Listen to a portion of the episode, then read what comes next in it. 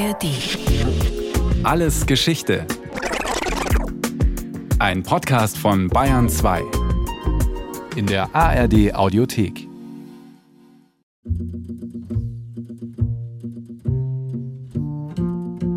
Ein Kind, von einem Schiefertafelschwämmchen umhüpft, rennt froh durch mein Gemüt. Bald ist es Weihnacht. Wenn der Christbaum blüht, dann blüht er Flämmchen. Und Flämmchen heizen. Und die Wärme stimmt uns mild.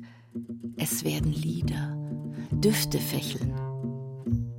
Wer nicht mehr Flämmchen hat, wem nur noch Fünkchen glimmt, wird dann noch gütig lächeln. Joachim Ringelnatz. Vorfreude auf Weihnachten. Ja, Weihnachten daheim, wir haben einen Christbaum und der Christbaum hat immer noch echte Kerzen, Wachskerzen, Bienenwachskerzen und auch wenn die nur kurz brennen, aber das gehört für mich einfach dazu, das war schon in der Kindheit auch so. Na jetzt, äh, wenn ich heimkomme, ist ja schon dunkel, da freue ich mich ganz besonders, wenn von Haus draußen ein kleines Kerzel brennt, in einem Windlicht drin. Das sehe ich schon von Weitem, es macht so eine schöne Stimmung und da freut man sich aufs Heimkommen. Das ist einfach ein schönes, warmes Gefühl. Keine Frage. Advent, Weihnachten ohne Kerzen, undenkbar. Selbst wer das Fest nicht so hoch hängt, wird irgendwann am heiligen Abend, spätestens gegen 17 Uhr, wenigstens eines dieser weltweit bekannten Leuchtmittel anzünden. Mit einem Feuerzeug. Oder doch stilvoller mit einem Streichholz. Wir gehen jetzt erst einmal durchs Lager durch und dann kommen wir schön langsam in die Produktion. Wir haben eine sogenannte Zugmaschine. Das ist eine einfache mechanische Zugmaschine. Es dreht sich der Docht über zwei Trommeln und dieser Docht läuft dann durch ein Wachsbad. Und während er über die Trommeln läuft, trocknet das Wachs immer wieder und dann kann es wieder beim nächsten Umgang wieder neues Wachs aufnehmen.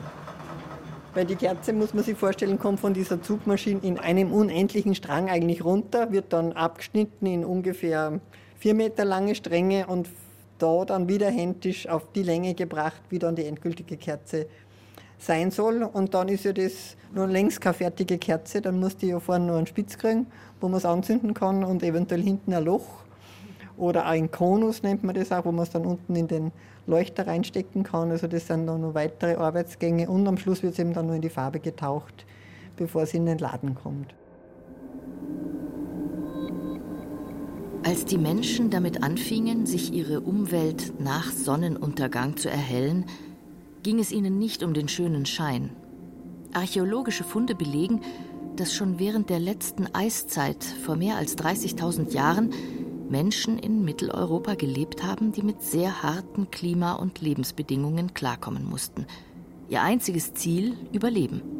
Und dazu brauchten sie neben Essen und Trinken Wärme und Licht. Wenn wir heute ziemlich ratlos im Kaufhaus oder beim Möbeldiscounter stehen, werden wir fast erschlagen von einer Riesenauswahl an Kerzen in allen Größen, Formen und Farben. In Massen produziert, aus Kaltwachsgranulat gepresst. Hier stapelt sich meist billige Ware. Kerzen, die viel Sauerstoff enthalten und damit schnell abbrennen und leichter rußen. Aber auch auf adventlichen Handwerksmärkten oder in Fachgeschäften wie etwa bei Elisabeth Meisinger in der Wachszieherei und Lebzelterei Nagy in Salzburg, sind Angebot und Vielfalt groß. Gezogen, gegossen, verziert, was darf denn sein, bitte? Da ist die Kerzentaucherei. Da werden die Rohlinge in die Farben getaucht. Das ist also ein sehr wichtiger Bereich. Wir haben ungefähr 60 Farben. Die Kunden können das im Geschäft auswählen und dann werden die Kerzen frisch für sie getaucht. Das ist ein bisschen eine Spezialität da bei uns. Wir haben es also nicht lagernd in zehn Farben dastehen, sondern haben die Größen zur Auswahl und dann sucht sich der Kunde Größe und Farbe aus und kriegt die Kerze dann frisch. Besonders jetzt im Advent ist das ein sehr aktuelles Thema bei uns. 60 Farben, ganz nach Geschmack. Für die Jäger und Sammler der Steinzeit waren ganz andere Eigenschaften entscheidend. Sie suchten nach einer transportablen Licht- und Wärmequelle, die auch nach einem jahreszeitlich bedingten Umzug funktionierte, vom Zelt, einer Art Tipi, hinein in die Höhle, bei extremem Wetter oder um Zeremonien zu feiern. Die zündende Idee, sie füllten einen nach innen gewölbten, etwa handgroßen Stein mit flüssigem Tierfett und tauchten einen Zweig oder ähnliches als Docht hinein. Der glomm und rauchte dann mühsam vor sich hin. Das Licht reichte wohl halbwegs dazu aus, die Gesichter der Mitbewohner zu erkennen, Essen zu wärmen, nasse Kleidung zu trocknen oder Schnee zu schmelzen. Auch die berühmten Höhlenmalereien entstanden schließlich nicht im Blindflug. Nicht schön, düster, kalt, also ich kann mir es nicht gemütlich vorstellen. Ich habe da ein ganz schönes Buch gelesen, wie die so mit einer Felle und, und haben sie es auch kuschelig gemacht und haben halt auch geschaut, dass sie Feier kriegen. Beleuchtung werden sie keine gehabt haben, die haben halt eher ins Bett gegangen. Über Jahrtausende hinweg bestanden künstliche Lichtquellen der Menschen wohl immer aus dieser einen Kombination Docht und Wachs. Wachs ist der Überbegriff für eine organische Verbindung, die bei etwa 40 Grad Celsius schmilzt und dann eine Flüssigkeit bildet. Es gibt tierische und pflanzliche Wachse. Pflanzliche Wachse schützen Blätter und Früchte vor dem Austrocknen und werden aus Zuckerrohr oder der Wachspalme gewonnen. Tierische Wachse sind beispielsweise Wollwachs oder das Bürzeldrüsenfett der Wasservögel. Auch Talg und Unschlitt, das Eingeweidefett geschlachteter Rinder und Hammel, können als Brennstoff nützlich sein. Und natürlich gehört auch das Bienenwachs dazu. Der stark vergrößerte Vorderkopf des Pottwals lieferte das Walrat, eine fetthaltige Substanz, die ebenso als Brennstoff geeignet war wie Schellack gewonnen aus den Ausscheidungen von Blattläusen. Das klingt alles nicht gerade appetitlich, aber es wird die Menschen der Eisenzeit nicht weiter beschäftigt haben. Vielmehr galt es, die technologische Entwicklung der Eisenzeit voranzutreiben und eine wichtige neue Arbeitsstätte zu beleuchten, das Bergwerk. Seit etwa 800 vor Christus wurde Salz abgebaut, das vor allem für die Konservierung von Lebensmitteln unentbehrliche weiße Gold. Tief drin im Berg aber half das glimmende, schwache Lichtlein allein nicht weiter. Deshalb kam eine weitere Erfindung des Steinzeitmenschen zum Einsatz, der Kienspan. Kienspäne sind Bündel von etwa 20 Zentimeter langen Latten aus harzreichem Holz wie Kiefer, Tanne, Fichte, Lerche oder Kirschbaum. Zündet man es vorne an, brennt das Bündel rund 20 Minuten lang ab. Die Schwierigkeit für den Bergmann bestand darin, die unruhig flackernde Flamme mit der Hand auszutarieren. Eine sportliche Sache, wenn man gleichzeitig auch noch große Brocken aus dem Felsen hauen muss. Im Keltenmuseum von Hallein bei Salzburg wird der Salzabbau auf dem nahen Dürnberg dokumentiert. In einer der Vitrinen ist ein original eisenzeitlicher Kienspan zu sehen. Der Historiker Benjamin Huber erklärt die Handhabung. Wenn man in den Stollen hineinkommt, es ist Untertag, es ist kein Sonnenlicht. Wie beleuchtet man damals diese vielen Stollen, die geschaffen wurden? Die waren ja sehr schmal, diese Zugangsstollen, bis man auf die Salzschichten gestoßen ist. Und deshalb haben die Bergmänner diese Kienspäne im Mund getragen. Ja, da haben wir die Zahnabdrücke auf den Kienspänen drauf, weil die Stollen ja sehr eng waren. Man braucht beide Hände, um das Werkzeug in der Hand zu halten. Ja, und als man dann auf die Salzstücke gestoßen ist, auf diese Salzvorkommen, haben wir die Stollen verbreitert, größere Stollenhallen, möchte ich sagen, geschaffen und dann hat man eben die Kienspäne in die Wände gesteckt. Ja, das ist die Geschichte, die wir gerne hier im Keltenmuseum Hallein erzählen. Wir haben aber nicht nur die Zahnabdrücke, sondern wir haben auch in unserer Ausstellung Kienspanhalter. Ja, das sind lange Hölzer, da ist vorne eine Kerbe, da kann man den Kienspan dann einklemmen. Der Kienspan gilt als die älteste bekannte Grubenbeleuchtung in Mitteleuropa. Weil er während der Arbeit im Stollen mit dem Mund festgehalten werden musste, verlor der Bergmann meist seine Zähne und galt dann, zahnlos, als bergfertig. Das heißt, er war Invalide und arbeitslos. Ein Schicksal, das den Dürnberger Knappen ab dem 16. Jahrhundert erspart blieb. Die kämpften gegen andere Widrigkeiten. Es gibt ganz unterschiedliche Brennbehälter bzw. Leuchtkörper, Öllampen. In der Bergmannsprache sind es Grubenlampen. Die haben ganz unterschiedliche Formen und die wurden dann befüllt mit Fett, mit Talg Ja, das hat man sich von den Metzgern geholt und hat dann das Bergwerk so ausgeleuchtet. Da gibt es ganz unterschiedliche Formen und eine ganz besondere Form, die wir hier im Keltenmuseum haben, ist die sogenannte Hallener Blende. Das ist ein Holzkastel mit einem kleinen Brennstoffbehälter darin. Schaut ganz fantastisch aus. Dahinter belegt ja mit Messing, um die, Leuchtkraft dann auch zu verstärken. Das ist dann schon eine spätere Variante aus dem 19. Jahrhundert. Das hat fürchterlich gestunken, möchte ich sagen. Ja. Also wenn man das einmal probiert hat, ich habe das schon einmal gerochen tatsächlich bei einem Workshop und das stinkt ganz erbärmlich. Den Bergmännern im Silberbergwerk von Rattenberg in Tirol wurde aus diesem Grund der Lohn zum Teil in Schnaps ausgezahlt. So war wohl der Gestank unter Tage besser zu ertragen. Jahrtausende lang konnten die Menschen ihre Behausungen nur mit dem Kienspan oder mit primitiven Öllampen erhellen und so waren diese preiswerten Leuchtmittel bis weit in das Mittelalter unentbehrlich. Andere künstliche Lichtquellen waren deutlich teurer und kamen daher zumindest für die ärmeren Leute nicht in Frage. So ein Luxusleuchtmittel war auch die Kerze.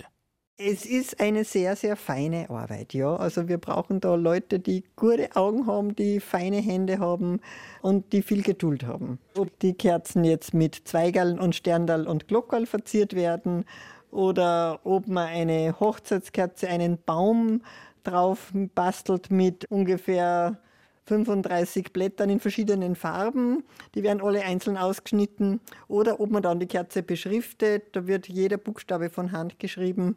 Also ja, die Maschinen helfen uns da nicht sehr viel. Hauptsächlich Handarbeit ist gefragt. Das macht natürlich auch den Preis. Ja, macht natürlich den Preis, aber auch das, dass der Kunde da das Gefühl hat, sein Wunsch ist uns ganz was Wichtiges und wir bemühen uns, auf das einzugehen. Ich brauche schon jeden Abend sehr lang, bis ich meine Kerzen alle anzünde. Vor allem, dass ich es auch wieder alle ausmache. Und hinterher auch dann der Geruch, wenn man es ausbläst. Das ist ein Traum. Es ist nicht einfach, Licht in das Dunkel der frühesten Kerzengeschichte zu bringen. Die überlieferten Texte und Darstellungen machen nicht klar, was da leuchtet. Fackeln? Oder doch schon Kerzen? Wahrscheinlich gelang es schließlich den Römern, Wachs und Docht so zu kombinieren, dass kein eigenes Gefäß mehr nötig war. Ab der Mitte des zweiten Jahrhunderts nach Christus jedenfalls waren einfache niedrige Wachskerzen so weit entwickelt, dass sie ohne lästiges, übermäßiges Rußen und üblen Geruch in einem geschlossenen Raum brennen konnten. Kirchen sind nach wie vor ein wichtiger Kundenkreis. Wird natürlich von der Menge her weniger, weil weniger Messen gefeiert werden. Da spürt man schon ein bisschen. Und es ist auch nicht mehr so, wie wir früher die Hochämter gehabt haben, wo alles beleuchtet war. Das ist nicht mehr so häufig. Aber nach wie vor ein wichtiger Abnehmerkreis, ja. Man, die kirchlichen Feste geben nach wie vor unser Geschäftsjahr vor die bestimmen das sehr stark. Das aufblühende Christentum mit seinen liturgischen Gebräuchen war der Impuls dafür, dass sich Kerzen schnell verbreitet haben. So sind länglich runde Kerzen für liturgische Zwecke seit der zweiten Hälfte des vierten Jahrhunderts mit Sicherheit nachgewiesen. Von der Geburt bis zum Tod begleiten sie bis heute den gläubigen Menschen ein Leben lang.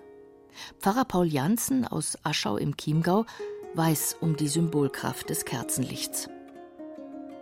Jesus sagt einmal im Johannesevangelium, ich bin das Licht der Welt. Und an anderer Stelle sagt er dann, ihr seid das Licht der Welt. Und man zündet auch nicht eine Lampe an und stellt sie unter den Scheffel, sondern man stellt sie auf den Leuchter, das allen leuchtet. Und so ist für mich eine Kerze als Lichtträgerin ein wunderbares Symbol für uns als Christen, dass wir selber das Licht Christ empfangen, den Glauben empfangen und so selber zu Lichtträgern werden und das Licht weiterschenken. Tauf- und Sterbekerze, Osterkerze, Altarkerzen, die kleinen Opferkerzen, die Gläubige mit einem Anliegen anzünden können, oder auch die Blasiuskerzen. Der ganze Bedarf für ein Kirchenjahr wird am 2. Februar bei einem eigenen Gottesdienst geweiht.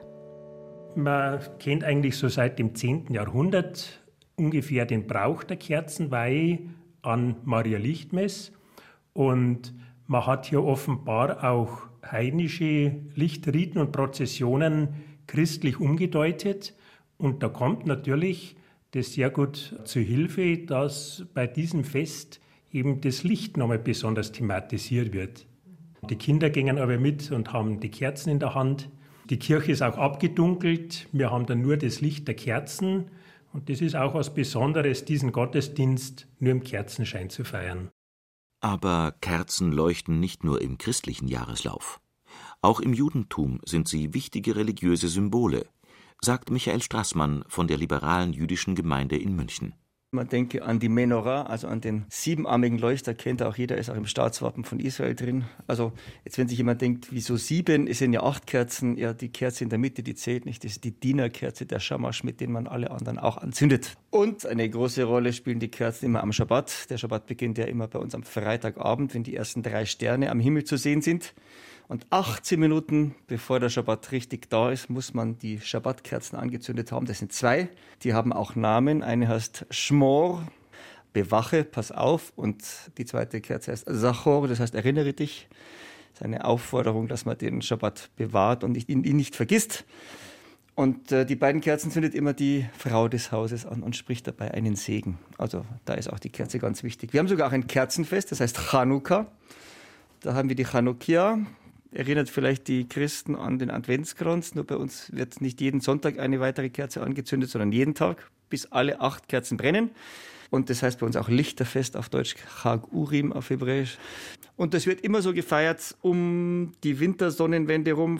Da werden die Tage wieder länger, das Licht kommt zurück, dass da die Christen Weihnachten feiern und wir Juden dann Chanukka.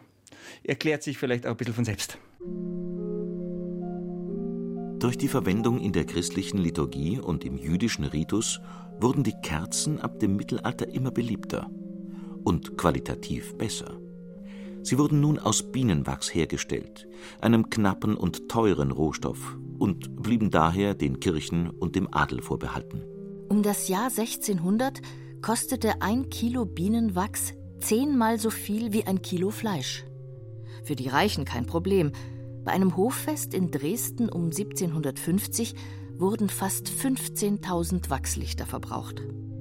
Die einfachen Leute mussten sich immer noch mit Kienspänen oder den Unschlittkerzen aus Hammeltalg oder Rindernierenfett herumplagen. Was immer auch Licht spendete, roch wie schon in Urzeiten ranzig und rußte erbärmlich. Und gesund war das alles auch nicht.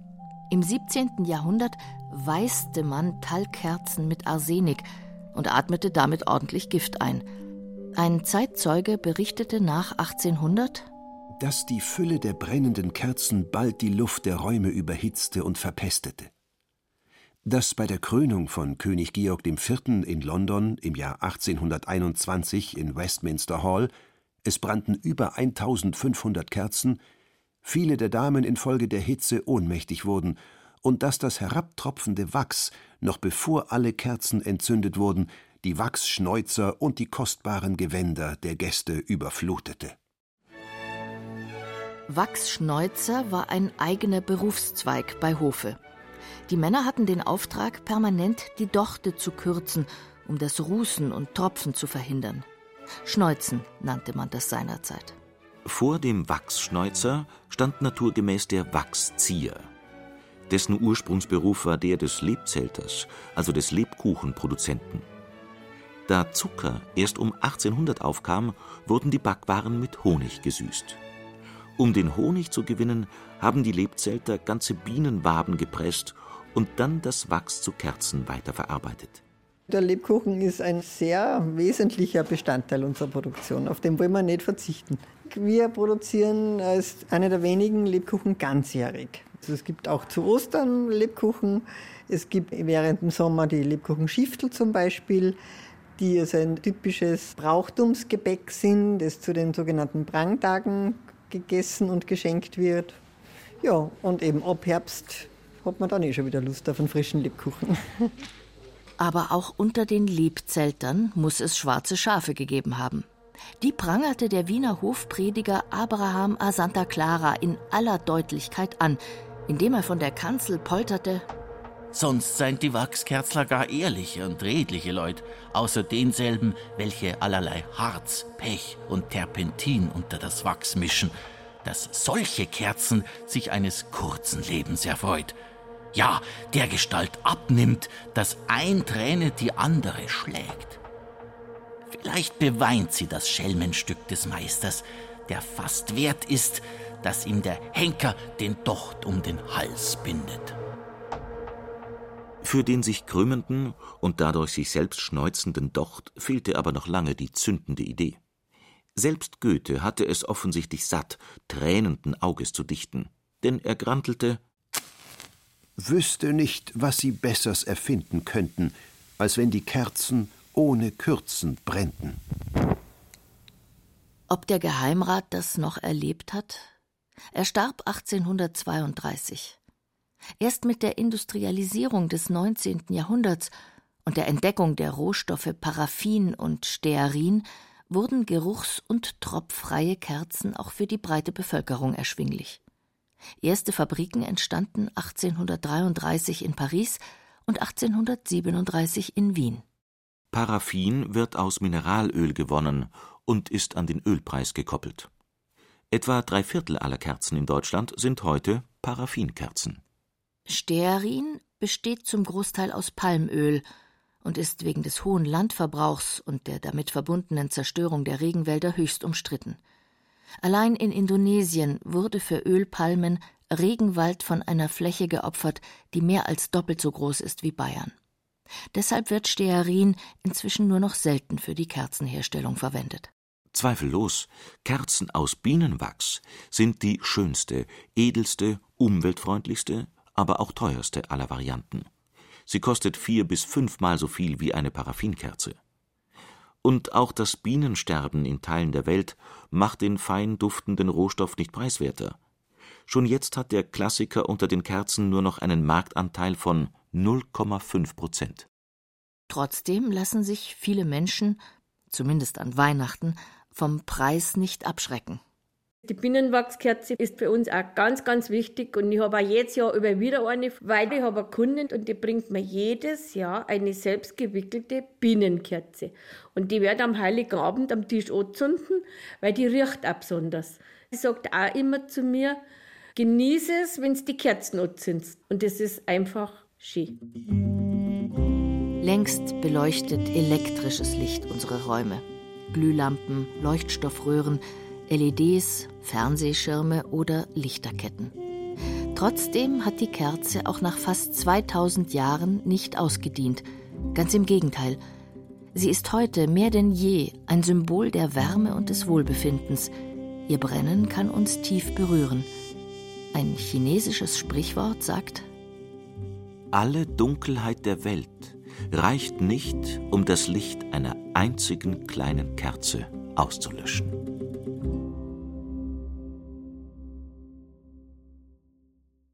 Das war alles Geschichte, History von Radio Wissen aus der Staffel Weihnachtsgeschichten.